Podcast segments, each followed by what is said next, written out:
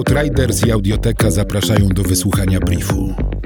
Cotygodniowego przeglądu ważnych informacji ze świata.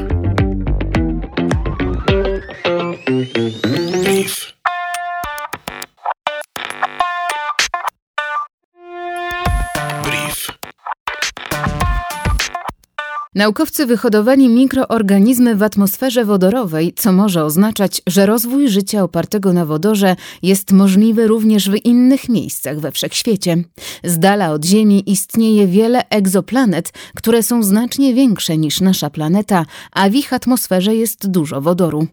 W eksperymencie laboratoryjnym wyhodowano bakterie pałeczki okrężnicy oraz drożdże, które rosły odpowiednio 2 i 2,5 raza wolniej niż w normalnych warunkach, prawdopodobnie z powodu braku tlenu. Z analizy obrazów skał na powierzchni Marsa wynika, że 3 miliardy 700 milionów lat temu płynęły tam rzeki. Woda istniała na planecie przez 100 tysięcy lat. Były to rzeki, które nieustannie przesuwały swoje żleby, tworzyły mielizny, były podobne do Renu lub rzek w północnych Włoszech, twierdzą naukowcy. Woda na planecie była obecna dzięki opadom atmosferycznym, podobnym do opadów deszczu na Ziemi.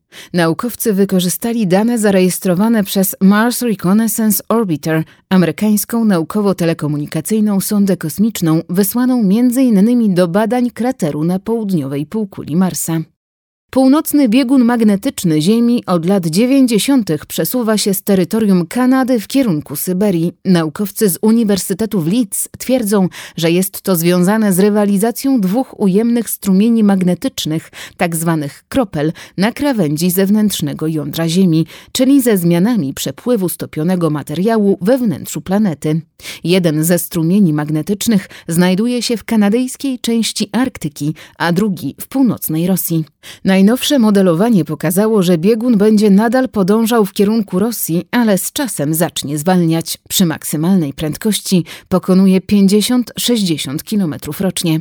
Tak szybki ruch bieguna magnetycznego wymaga częstych aktualizacji systemów nawigacyjnych, np. tych, które obsługują funkcje map w smartfonach. Północno-zachodniej Hiszpanii po raz pierwszy od 150 lat zauważono niedźwiedzia brunatnego.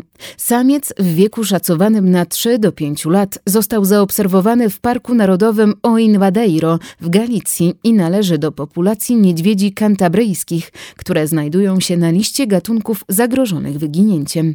Naukowcy uważają jednak, że populacja tych niedźwiedzi zwiększyła się w ostatnich latach i szacują ich liczbę na 320 do 350 osobników. Wilczek krótkouchy to tajemniczy ssak zamieszkujący lasy deszczowe Amazonii, którego naukowcy nazywają psem duchem. Na podstawie zestawu danych lokalizacyjnych zebranych głównie dzięki kamerom zamontowanym w lasach, badacze przygotowali mapowanie zasięgu występowania gatunku i określili preferowane przez niego siedliska w celu lepszej ochrony zwierzęcia.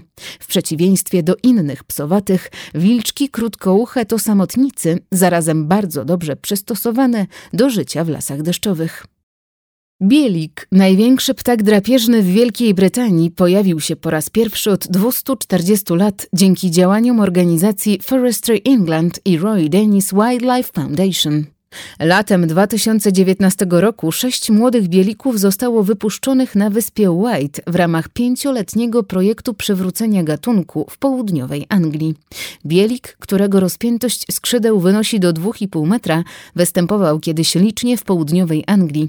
Przyczyną jego wyginięcia były nielegalne polowania. W Anglii był ostatnio widziany w Culver Down na wyspie White w 1780 roku, a w Wielkiej Brytanii wyginął w 1980 2018 roku, gdy ostatni ptak został zastrzelony na Szetlandach. Zagrożony wyginięciem rekin wielorybi został zauważony przez pasażerów rejsu łodzią w Zatoce Meksykańskiej w pobliżu Siesta Key na Florydzie.